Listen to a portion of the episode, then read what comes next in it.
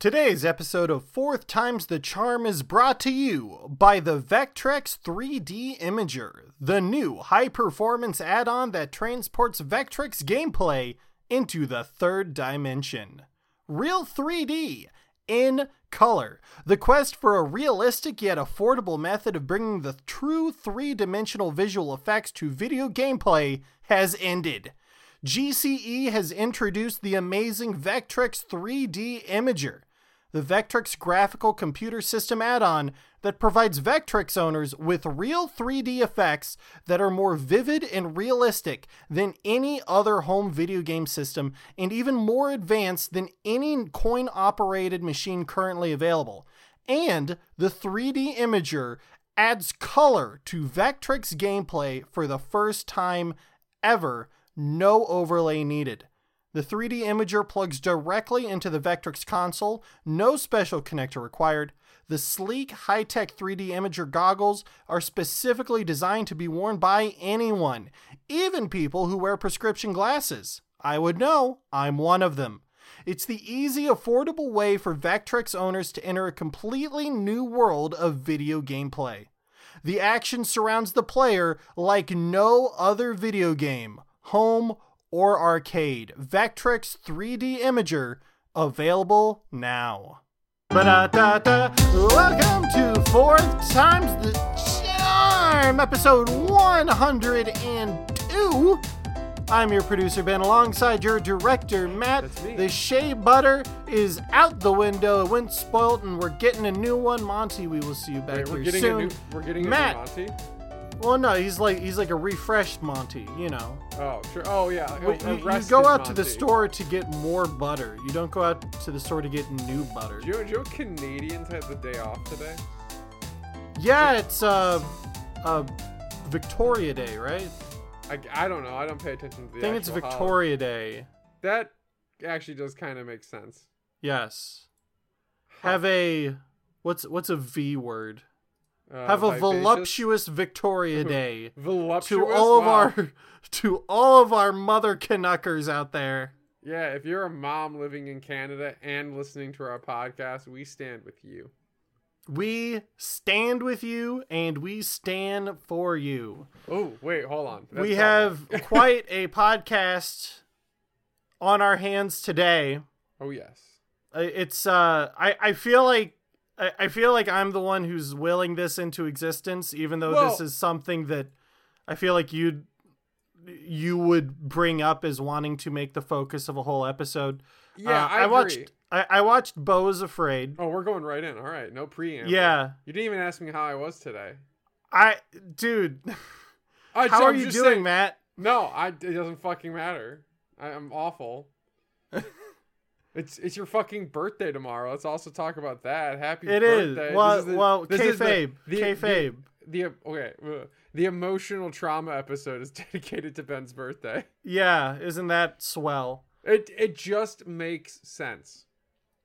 so uh so my my ultimate matt told me to watch annihilation because he's a dumb shit but I- he really okay. wanted me to watch beau is afraid Yes, and so i watched the- watched it You watched the correct movie. yeah uh, it is a three hour long movie and it's not available in all theaters No, not not not at all. and it's because of that that i happened to watch beau is afraid in the best context possible Yeah.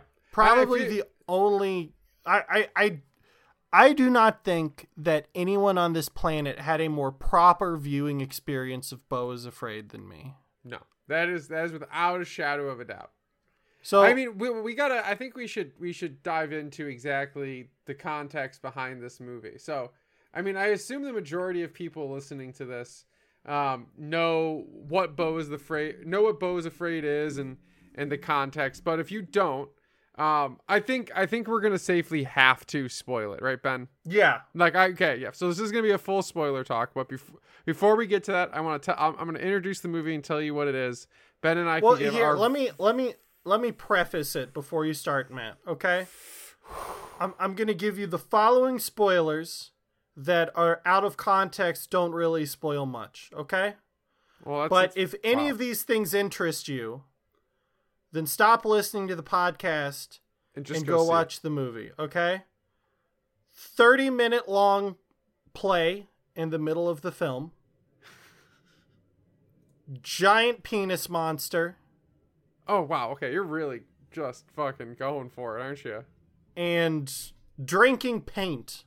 I I I don't know if I've ever been more upset with you describing a film to people on this podcast. If anything I just said intrigues you or or or gives you any sort of Tingle. tingle, then go watch the movie. If you got nothing out of that, then stay here, baby. Well, okay, so or if, you, didn't- don't want to watch a three hour long movie. No, you should fucking go and see it. Um, what what Ben what Ben isn't selling is that this is the third feature length film by director Ari Aster. Um, Ari Aster, notoriously famous for his first two films that, to a lot of people, were masterpieces. Um, similar to Stuart Gordon, uh, his first feature film was 2018.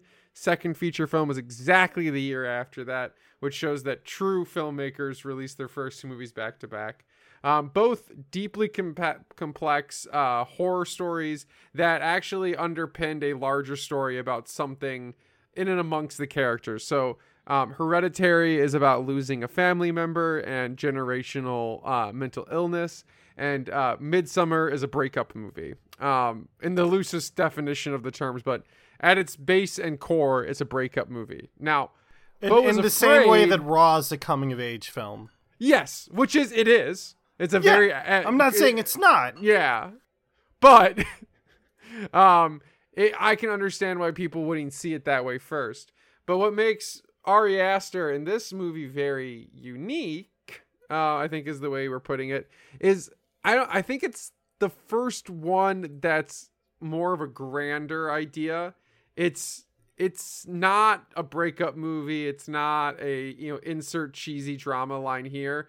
It's truly an epic. It's basically the Odyssey, um, except for the instead of the motivation being like the Trojan War, the motivation is is generational guilt and anxiety. Um, it's it's similar to how I think some people have felt about movies like Enter the Void or um, Climax by Gaspar Noé, where it the the point of the movie is how deeply uncomfortable it can make you. Now, what happens in the movie is we follow a journey of a man named Beau, uh, who's very afraid of the world around him, uh, and just from that alone, and from the fact that Ari Aster is allowed in this movie to do something that I don't think he's ever been allowed to do. It was a $35 million movie made by a studio that less than six years ago wasn't even producing films, was just releasing them. Um, and one of their big, you know, finds was Ari Aster. And so they gave him the budget to do literally whatever he wanted. And he made a $35 million five hour nightmare journey. If that doesn't sell you on the movie besides the giant penis monster and drinking paint, I don't know what else will. I Okay, so loved I'm, this movie. So it- I, I, I, Big I, four I, out of four charts like, for me. I, I want to shift the focus here a little Okay. bit. I don't think Beau is Afraid is like a horror. No, not it's not a horror movie at all. It's, it's not a horror movie. It's a movie about anxiety. Okay, I have Yeah. anxiety. Okay, what? and and and this movie is like a, a flanderization of how I feel. it's a flanderization of uh, anxiety, and I think in many ways it sort of hyper realizes this concept of anxiety to sort of take its power away uh, if if that makes sense this sort of seems to be a movie about reclaiming you know Your from life anxiety experience. Yeah. uh, and it's it's so perfectly done uh, uh, Mhm. really the the base story of the movie is that Beau is a 40 year old virgin Hey, we don't know. Oh, actually, no, we do know that. is barely supported financially by his mother who's this big time real estate or, or, or big time pharmaceutical tycoon. Yeah, yeah, pharmaceuticals. And she's very emotionally abusive towards him. Uh, She's a, she she's the controlling type, so to speak. yeah, she's Where- like an ultra controlling, watches him at all times. If he doesn't do something she wants, she criticizes him to the nth degree and makes him feel constantly on the precipice of upsetting her or doing something to make her feel like she's been wronged. And that sort of starts our baseline for Beau, where he's a person that's always and constantly on edge of whatever's the worst thing that could happen in his mind. That's what happens. Well, and, and, And- the and the film visually realizes And What that's the what the movie like. is. Yeah. The, the overall storyline of the movie is that Beau's told that his mother dies Yep. and that he needs to go to her estate to attend her funeral. Or or he'll cause incredible shame to his family. What it actually is. So, in a way, it's a road trip movie. Yeah, okay. in a gonna, weird, yeah. roundabout way. In it's like practice, what it fucking is is it's a movie about realizing all of the worst that your anxiety thinks might happen in the world. So Mm-hmm. yeah, every every one of those little dreams you ever had where you're like, oh man, I wonder if someone like someone could like walk up and rob me right now. That would be horrible. Or I wonder if that like mildly homeless looking person is dangerous. And usually your rational, non hyper anxious minds can create a rational worldview. Um, in this movie, that worldview is the world. yeah, so every single action that happens in the movie causes the deepest, most anxiety ridden possibility is the one that happens. So he sees a scary tattooed dude on the street. Wow, wouldn't it be scary if that dude singled me out and tried chasing after me into my apartment? That's what happens. Wow, wouldn't it be scary if a spider got loose in my apartment? Oh, yeah. Not only is there a brown recluse, but it's in his apartment in particular. And he responds to all of these things in both a natural way, but in a way that encompasses the whole spectrum of anxiety. Where uh, he's he's in uh the bathtub, right? He's having a bath in the bathtub. He looks up, and there is a strange man hiding on his ceiling, staring He's- at him. He's one of the homeless people that broke into his house when he left the door open. Palms are sweaty. Mom's spaghetti. Spaghetti. he's slipping and then the brown recluse bites him on the face as well and he falls on beau all the while you want beau to move but he's paralyzed by this anxiety Yeah. of like what the fuck's going on here Yeah, what You could have- it be? beau tries to calm down and take his medication but he's been told Yep. that you must take these two pills with water. And when all the taps in his apartment are shut off, he needs to go across the street to get water at the convenience store. However, the keys to his apartment that he left for five seconds unattended in the in in his door Yeah, were like, stolen, so he can only get back in if he uses the yellow pages to prop open the door to his apartment. Well, and- So while and he rushes across to the you're doing- convenience store to pay for his water, which he does not have enough change for, he's short by like three cents. The homeless people on the street find that he left the door cracked open and they all go up into just his apartment And- and, start a rave that lasts all night before Well, and it's like a taking the book out to too. shut him out of his own place. Well, the last woman going in does it too. The Yes. very last person who just happens to walk in, and it's hundreds of people. You Hundreds. literally see like a wave of human bodies like cascade. It's not so. It's not just like two people run up there, which you know, in an anxious world, but in a real world could happen. It's like seventy people, and and we we see set up throughout this him go to his therapist and and in that scene across that that scene it sets the movie up perfectly where the only thing you ever see the therapist write down in any of the scenes we see him is guilt or guilty.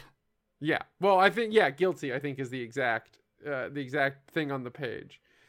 It, it's it's truly a tremendous journey that So- we take. And now, but but Ben, the way you saw it.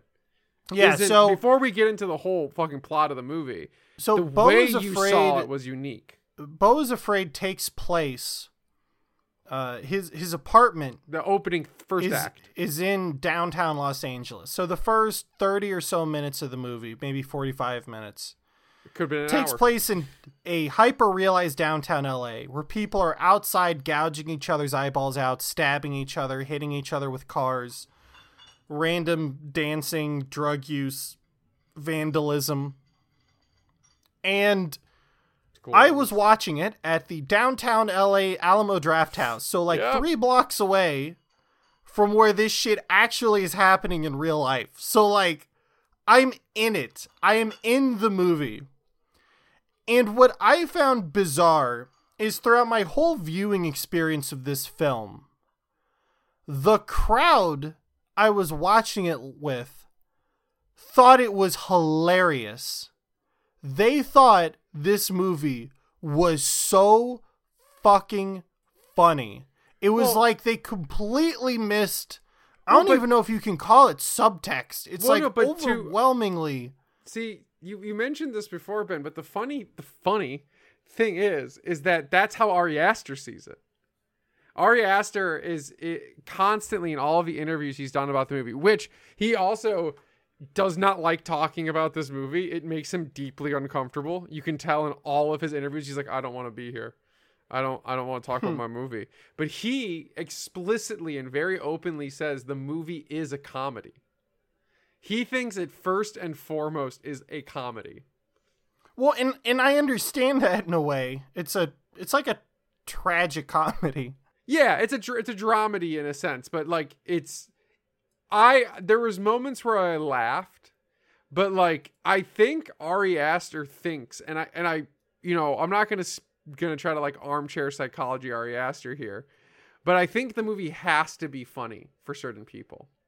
I think for I think that that might be how they deal with Yes, I was gonna like it- their their anxiety or whatever. the whatever. movie needs to be funny to them because if the movie isn't funny to them, they're gonna be there's something deeper inside of them that needs to be addressed. Yeah, so uh for me watching this movie with all these people laughing at poor Beau, I found it quite disturbing Mm-hmm. in a way because you know, I I feel like calling it a comedy i- in a way sets people's expectations the wrong way. Uh Yeah, I much in the same it vein as like a well, well because then you're comparing it to like at best a triangle of sadness. And I feel like Well- that's where these movies diverge where Triangle of Sadness doesn't really know what funny or absurdist is. What Triangle Sadness is all, also so far up its own ass that it's not a, like a real piece. I'm not. Gonna, I don't want to say it's not a real piece of art, but like Th- this movie might not have made me laugh, but I can li- at least understand how it's funny. And what makes it more entertaining is the fact that you have world class directing, cinematography, and acting going throughout it. So, because in the movie they're treating it seriously, you sort of want to treat it seriously too, which makes the naked homeless man yelling stab, stab, stabby, stabby, stab, stab. It does make it pretty funny, even for me. I'll have to give it credit. So, overall, having the audience, in spite of Ari Aster himself declaring it as a comedy, having the audience actively laugh along with this entire first third of the movie, in what the movie is treating as being completely serious, and about two blocks away from the actual real life equivalent of what they're representing on screen Mhm. is like a really it's a really weird juxtaposition which ends up actually supporting how the film presents itself in the third act where Yeah. where where the audience becomes a character in the movie. So Yeah. I feel like from the moment we see Beau in downtown LA, I feel like I'm with Beau in the movie Because for the most part, I don't really consider this a funny movie because while it is a hyper realized and it's comedic in that sense, Mm-hmm. all the things that are happening to Beau are horrifying, terrible things. He's being emotionally manipulated by his mother. Anything bad that can happen to him does happen to him Yep. and the dude is is completely unable to make any decision for himself. It's it's scary, you Yeah. know? He was trained not to make decisions for himself, basically. Yes, exactly. And we transition from this first third of the movie where mm-hmm. he's in essentially his own view of hell. Yeah, his own realized version of the hell of that the city he The, lives in. the, the hell that's been created for him. And then By he his- gets hit by himself. a bus and he gets stabbed repeatedly by a homeless naked serial killer. And Which that's what a- brings us which is great because he's just. I think the one of the only good laughs is that that's Yes. actually when you meet his character and the old the old guy who there was like a TV ad about a serial stab, killer. stab, stabby, stabby, stab, stab. Yeah, there's a TV ad about a, of a homeless man running around just randomly stabbing people. So of course that when Beau finally decides to leave his apartment, who else does he run into but Stabby McStab Stab Man? And, And of course, the police officer who is insistent on wanting to shoot Beau, who is oh doing yeah, in the back. nothing. Yeah, the classic sh- cop experience. I think we, this is probably, I think Ari Aster's most honest movie about his view of the world, I agree. I, I, I definitely agree. and I don't think that's like an ashamed sense. Like he like No. he knows that too. Like he's Yeah. aware what he's doing. Uh, because everything's consistent, you know?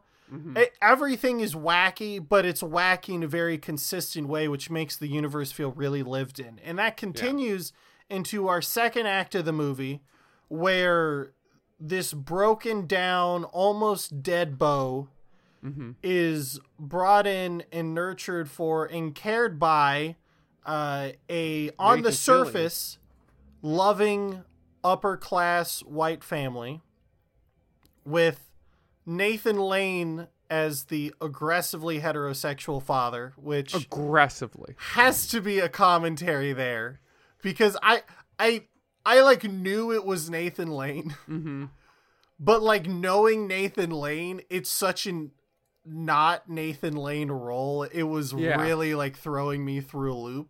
It was pretty fucking awesome, frankly. Cause like yeah, he did a fantastic job. But like when I think Nathan Lane, I think Timon or I think Birdcage or I think Yeah. like not not successful repressed surgeon Who likes to abuse his? Son died and he keeps people in his house while neglecting his daughter. Like Mm, I beautiful. it- it- beautiful. Yeah, uh, the the family is sort of tending to Beau. I what's the vibe you get well, from I mean, Nathan Lane's family? Because they're fucked up, but they're fucked yeah. up in a much different way than the rest of the movie. it's it's kind of like a misery situation but i think it's it's representative of how beau experiences or or it, it's hard wait it depends on whether you think what he's experiencing at that point in the movie is real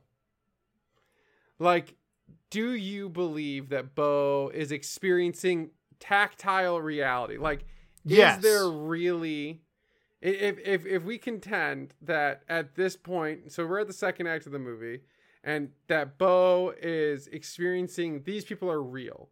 So like they are actually these people. They actually put the um you know the the stuff on the ankle brace on him or monitoring and caring for his health.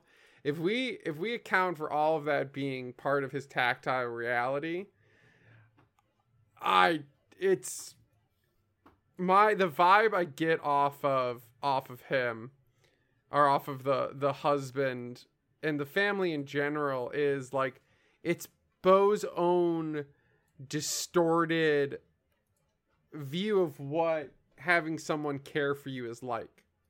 So like beau has only ever known the the the the only experience he has is of someone giving care to him as a caregiver is someone who's extremely manipulative and deeply controlling So I think what the second act of the movie serves to show is what Beau experiences love, is how Beau has and does experience like the the aspects or the nature of like love and being cared for. One of the things once the movie shows it to you is like an extremely deeply belittling and manipulative world that is you know is sad I, I agree. I one of the things that I love about Beau is Afraid, and something that I think sets it apart from other movies, including Ari Aster's previous works, yeah is there are multiple messages going on throughout the mm-hmm. movie. Beau is only really one aspect of it. And I think, unlike a lot of movies, most movies that have one sort of underlying theme, Mhm. I think that Beau is Afraid instead approaches those themes in a more slice of life style where you're seeing everything through Beau's point of view, but it has this dreamlike quality to it. So it's not, oh, the point of the movie is no, it's more of a experience what it feels like to be Beau. yeah And so I think the family serves a number of purposes. I think most acutely, they represent how Beau felt when he was being nurtured by his mother. He mm-hmm. has an ankle bracelet on. He can't mm-hmm. escape her. He can't go too far away from her. There's a closed caption TV that's filming him, and which is a callback to well a call forward of what Yeah. happens later in the movie well, he's able to fast forward the oh, video and look at what will happen to him later in the movie, which for me was probably the single most off the wall moment in the whole film. But I interpreted it as the uh, at this way that he's been treated, that he's been raised, is what leads him down into this future. yeah well because i mean like escaping the house is what unlocks which is what begins the rest of the journey like escaping the like deep control of care you know sends him on his like his quest in a sense when he has to Well, not you know- even well, not even that. I I think that it's a lot of it has to do with choice, mm-hmm. right? So Beau's and the movie makes freedom a point of that yeah, so Beau's freedom of choice isn't just taken away from him when the Nathan Lane character Mm-hmm. needs to delay for a day so he can go give uh where he can go give surgery or uh he's forced to get high when their drug-addled daughter essentially kidnaps him for the day. that is one of the most disturbing parts of the whole It's really movie. disturbing. The daughter character that is like a genuinely is- unnerving like se- set of sequences in the film Yeah, she is a scary person. When she starts drinking the paint, I was Oh like, my- "What the fuck?" Like, Yeah, so yeah, so the daughter of this like doting and controlling father is like obviously a rebellious teen who doesn't feel like their you know, their parents love the loves her or gives her the attention she needs. and the parents are neglectful towards her in favor of these fucked up people who they either accidentally hit with their car or were with their son when he died, so they care for them even though they're extremely mentally unwell.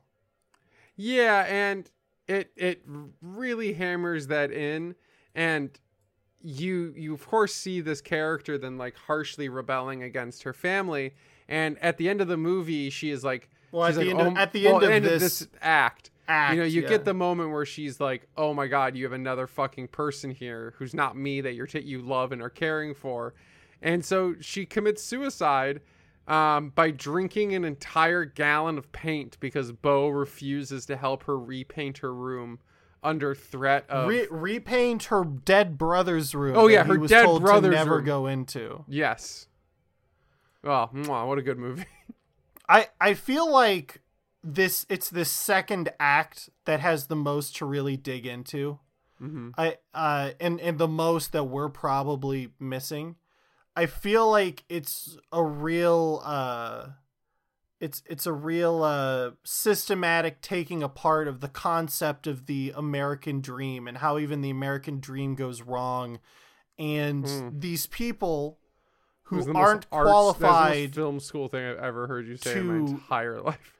I- I- and you have this family who isn't qualified to be taking care of these people, but because they have this sort of moral right, which maybe that's, you know, being applied to the standard white American family, like the Mhm. nuclear family, and their quote unquote sense of duty that they feel. Mm-hmm. Um, I, I, I think there's a lot at play that leads to this entire breakdown, not just amongst the family, but what leads to Beau running away from this family Mm-hmm. um, after the death, after the the uh, the suicide of their daughter, him running away and getting what is the first reprieve for him oh yeah, the whole in movie. this whole movie. The first of really two reprieves that he gets in the entire film. in the movie in the movie with this reprieve shows you a lot. It does. This is, I I feel like It's my in favorite part ways of the this movie. This is the and I'm- most important part of the movie. Yeah, I think. I mean, I I think it's pretty. It's the it's the most honest part of the movie. Yeah, Beau finds himself in a forest running away from the uh, war veteran who has been tasked with tracking Beau down and murdering him. Beau, of course, does not remember he has a tracking device on his leg. So Well, no, they tell him it's a health device earlier. yeah, they the say it's a health device, but They- so he doesn't. You can, you can kind of assume, or at least you could make an argument that Beau doesn't know. You know that he has that. I think Beau's got other shit going on. Really, I, Well, I yeah, I think mean, that's there's a the lot big more- issue. Yeah, Beau Beau's complicated at this point. In the Beau's movie. got a lot going wrong. Beau's right now. afraid.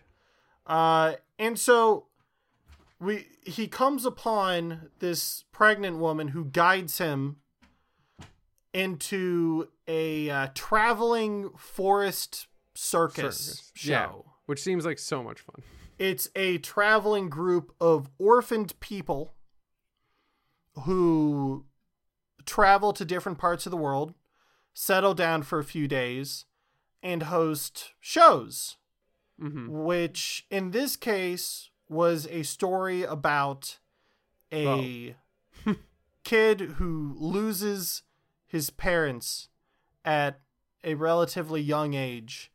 And then Beau takes the place of the main character in this weird pseudo dream play. And it details his life forming a family, being separated from that family, and spending his life trying to get back to them. And what I noticed about this play, and and back me up here if you agree, Yeah. Matt, is it seems like a story that's constantly interrupted by Beau's own anxieties. And Mm. ultimately, it's a play that ends when Beau's own insecurities remind him of who he is and how he Yeah. got to the point that he's currently in. Yeah, I think that's. I mean, it's yeah. It the it tells you what what his experience in life is, or what his own. It shows you Beau's true perspective of himself.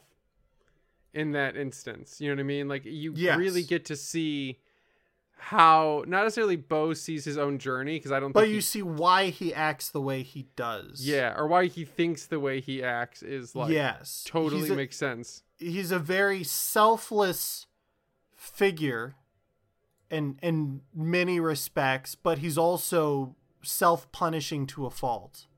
Yeah, he well he he he punishes himself to such a degree that he punishes the others around him. Yes. which is so apropos and painful at the same time. Sure is. Uh, unfortunately, gunman comes. Oh Uh, yeah, Lots the wolf, of death. and and in the movie sets this up. It tells you what's gonna happen.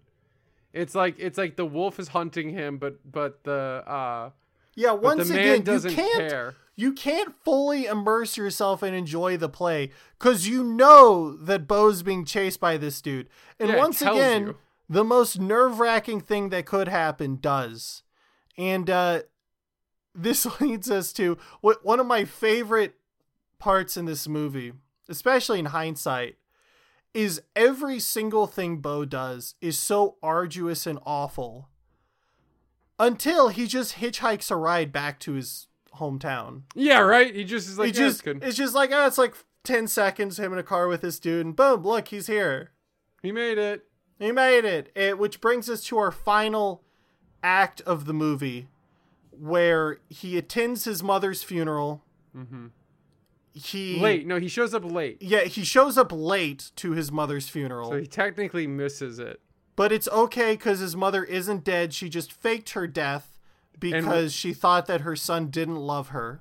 Well, because because he because he acts he said he couldn't make it to her funeral because someone stole his bags and he was having a life experience that was actually honest and she couldn't take that as anything except for a direct contradiction attack on her her perspective as a parent. which is especially rich considering she has cameras installed in his apartment to watch him Yep.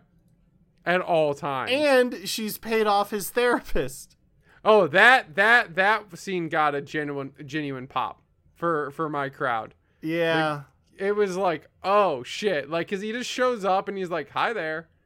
my like, audience thought it was hilarious. They were dying.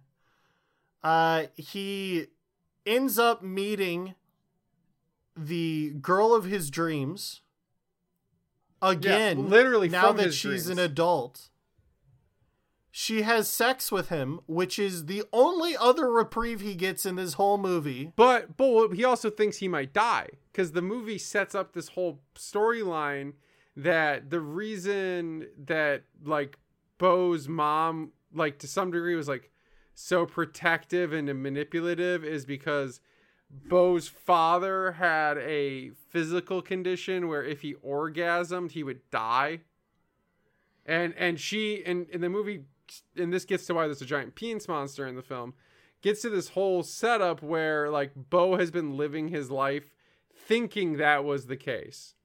Um and so instead he was able to orgasm just fine it was Yeah, just the love of his life who had a heart murmur and died at orgasm on top of him oh, glorious.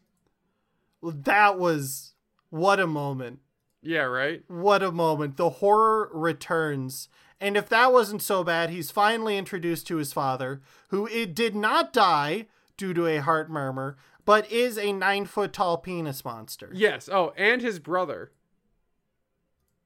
yeah Well, How uh, do I don't think that's not his real brother. That's like an allegory for his like his like yeah no the he doesn't no he doesn't have a that yeah. little brother that was the thing that's locked up in the thing is like is like his sense of self that has confidence that can actually like be an be an independent person in the face of his familiar experience. yes Like it is him. yeah If that yeah. but it's also a nine foot tall penis monster Well, that's separate. The nine foot tall penis monster. Oh yeah he's entity. next to the guy right Yeah. The nine foot tall penis monster is just hanging out. Yeah.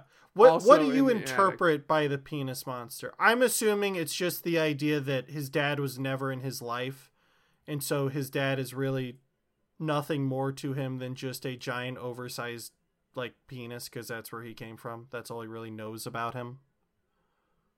Yeah, I think that's relatively accurate. I I mean I think there's also a sense of like manhood and you yeah, know and like who Beau thinks he is and right what matters to him and, and what he's lacking or what he's missing. yeah, how he views his father.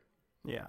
Um I don't think his- I don't think that one's like uh I honestly that one I think is to some degree there because it's like this is fucking gross and funny. uh, yeah, I think that there is It's a hard- certain it's hard- element It's hard that one that one is like one of the reasons I don't think this is like a I don't see this as like a perfect film necessarily. It's really good. Um and what it's trying to accomplish, I think it accomplishes really successfully. And I think it's you know, it's in like the A tier of movies.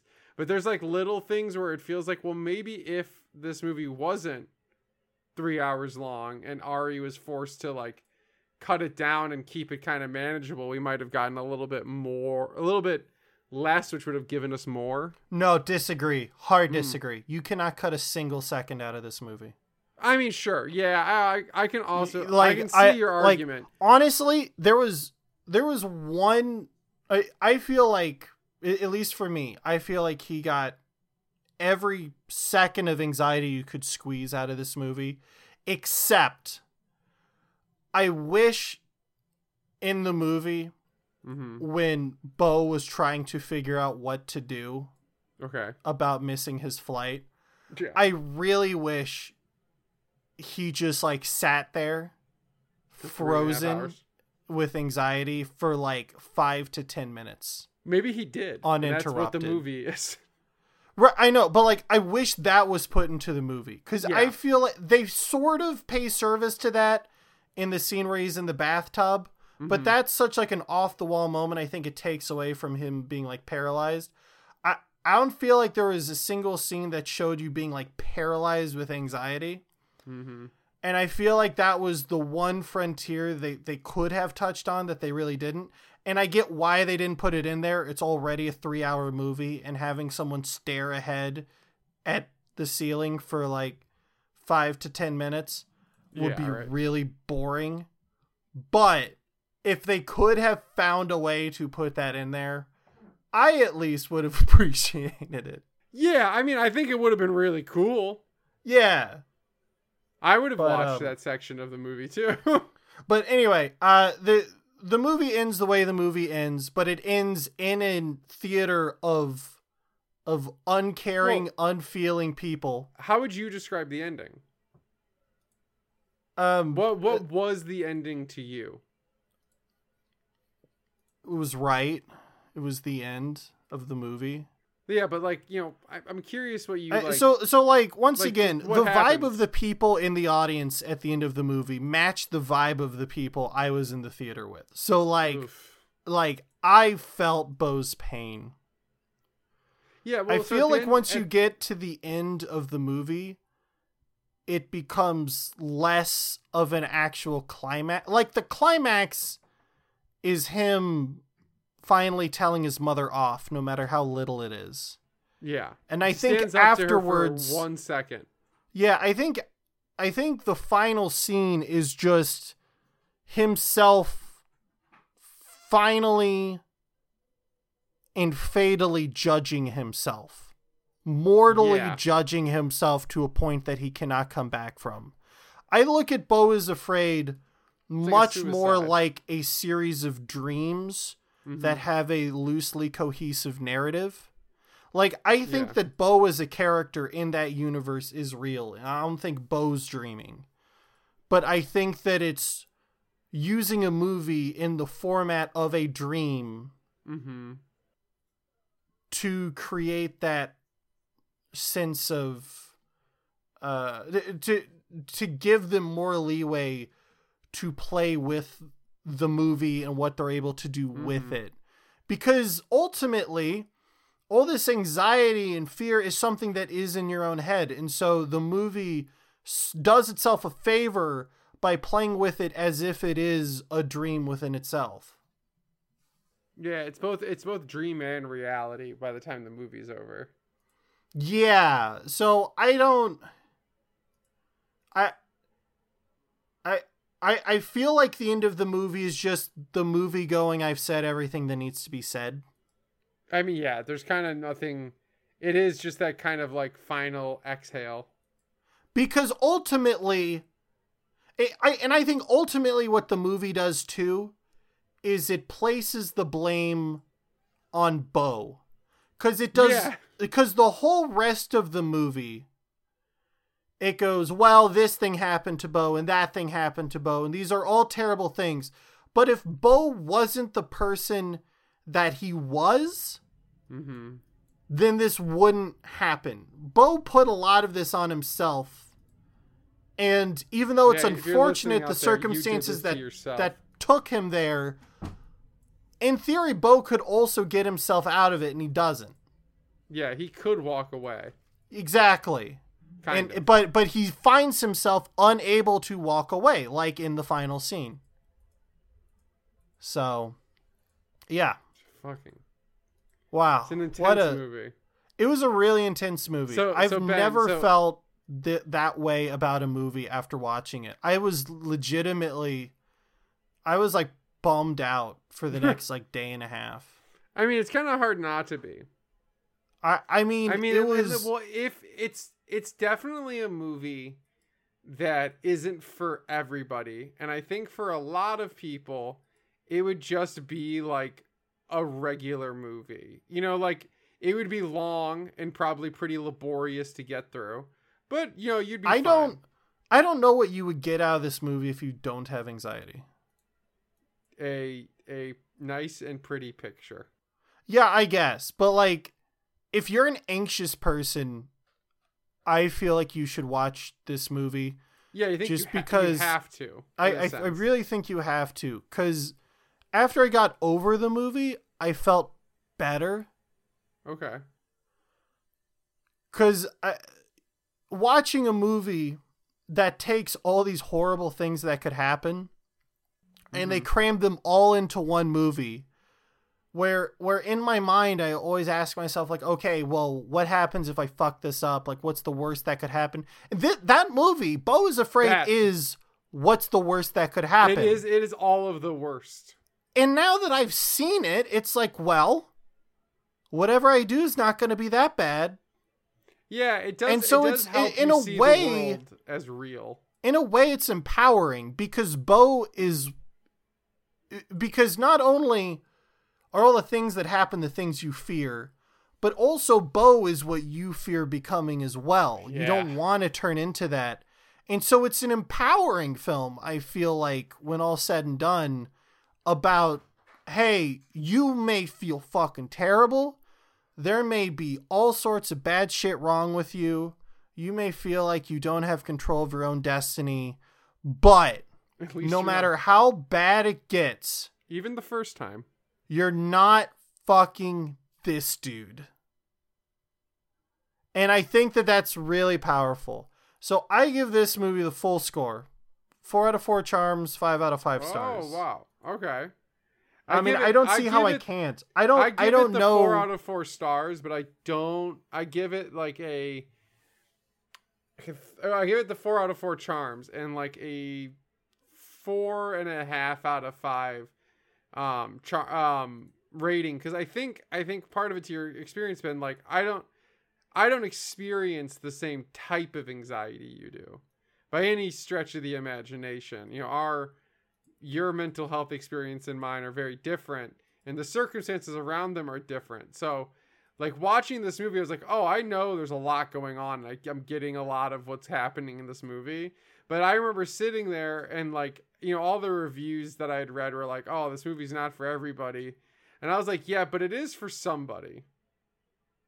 It's And for I me. was- yeah, and I was like, it's for Ben. Yeah, so it's uh like I'm I'm very happy you forced me to watch this. Yes, I, Um, I had to make you watch it. cuz like I I don't know that I'll ever feel like this relationship with a movie again Mm-hmm. cuz it feels like it was made for me at this time like it was it was it was a weird experience. I've It never had. I've Yeah. never had this experience watching a film before, and honestly, I don't think I'll ever have it again.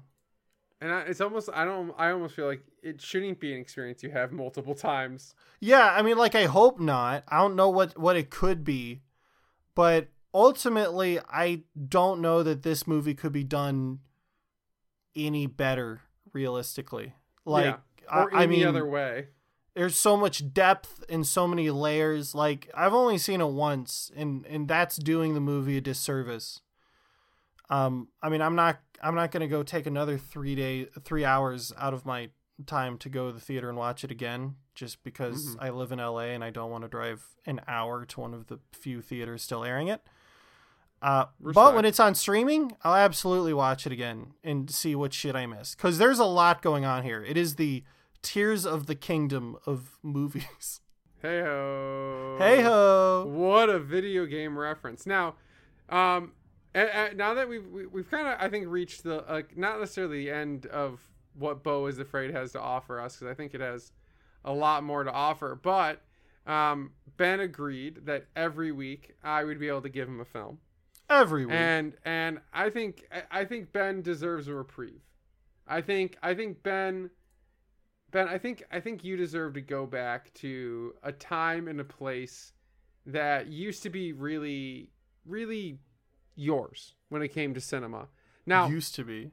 I still is, but you know, like was like more of a part of your life. And you know, I I really appreciate some of those movies. And there were studios, you know, like the world around us knows as as we've been talking about with Stuart Gordon, Empire Films, you know, a studio who is more focused with pumping out multiple s- films over and over again as quickly as possible or you know hammer films which is the most notorious um, and there's there's one other production studio out here that I, I I stumbled across. That I had known about them, and Ben and I had seen many of their films. These are uh, this is Full Moon Features. Now, oh boy. Full Moon Features is actually. Oh god, what are what are you getting me into here, Matt? Full Moon Features is actually a company that's worked pretty extensively and has a lot of the ownership and production right to a lot of Charles Band's movies. Um, they are notorious for having released all of the Evil Bong movies, all 12 of the current Puppet Master movies, and they have actually done something quite interesting, Ben. They have they have made a series on their streaming service, their exclusive streaming Oh, service. of course. also you can get on Amazon Prime called Miskatonic U. And it is a series of anthology films and 40 minute short film episodes based around the work of H.P. Lovecraft. And the very first one released has the following title The Resonator, Miskatonic U, the feature. This one an hour, hour and eight f- minutes long. Oh my god. and we just so happen to be watching the film that is a that this movie is a direct sequel to From Beyond by Stuart Gordon. So next week on the podcast, Ben Monty and I are going to dive in to the second feature-length film released by Stuart Gordon, From Beyond. Some would say his magnum opus, but we'll get there. But in the in the meantime, in the interlude, Ben and I, or Ben and I, will be watching this new iteration, this future of the From Beyond universe. So, of course, Ben, you need to finish watching From Beyond first. And then, very promptly thereafter, watch The Resonator Miskatonic U, the feature. And I, I think what this is gonna have to do for us, and and I think I'm gonna I'm gonna shout out to Full Moon Features. I think you got a subscriber to your uh your streaming platform because if you sign up, Ben, for their for their yearly annual uh pass for their subscription Yeah. platform, you get a redemption code that gets you the 12 disc blue uh Blu-ray Puppet Master set Shit, man. which the if you sign up for the yearly for the annual cost of 59.99 uh you get a you get the free gift of either the 12 disc 12 disc puppet master blu-ray box set a signed and numbered limited edition diana prince sexy six-pack dvd box set the evil bong eb stash box blu-ray collection all eight movies um, so you can get one of those three things by signing up for the Full Moon Features uh, uh, streaming platform. And I think Ben, I think I think we're gonna have to have a new series here on the podcast uh, called Mooning or Full Mooning it because there are hundreds What what their streaming service called? Full Moon Features. Oh, is it even a streaming service or is it like a DVD service? I don't know, cause no, cause you can stream the things on there. oh yeah. Yeah, you have to be subscribed though. So they have such movies on their new releases such as Vampires of Beverly Hills, Murder Mansion, Puppet Master, Doctor Death with a K, Corona zombies. Sorority Babes and Slimeball Bowl Orama 2, Gingerdead Man versus Evil Bong. Short Night of Glass Dolls, The dead want women. Fatal Exam. All right. Well, that was a lot to take Well, in. and after- subspecies, subspecies two, Bloodstone, subspecies three, Bloodlust, subpiece, subspecies four, Bloodstorm. Did they really do a knockoff version of Species? Well, there's four of them, so I don't know if it's a knockoff at this point. Well, how many subspecies did they make, Matt? Four. Well, I'm not sure if the first one was good. Nope, me neither. It's pretty rare that the second or thirds in a series are Oh any God, good. And they were all released in the 90s. But if there's something we've learned from the Nightmare on Elm Street series, Yeah, yeah. it's that if you make a series last long enough, it could very well be that the fourth time's the charm. Good night and good morning.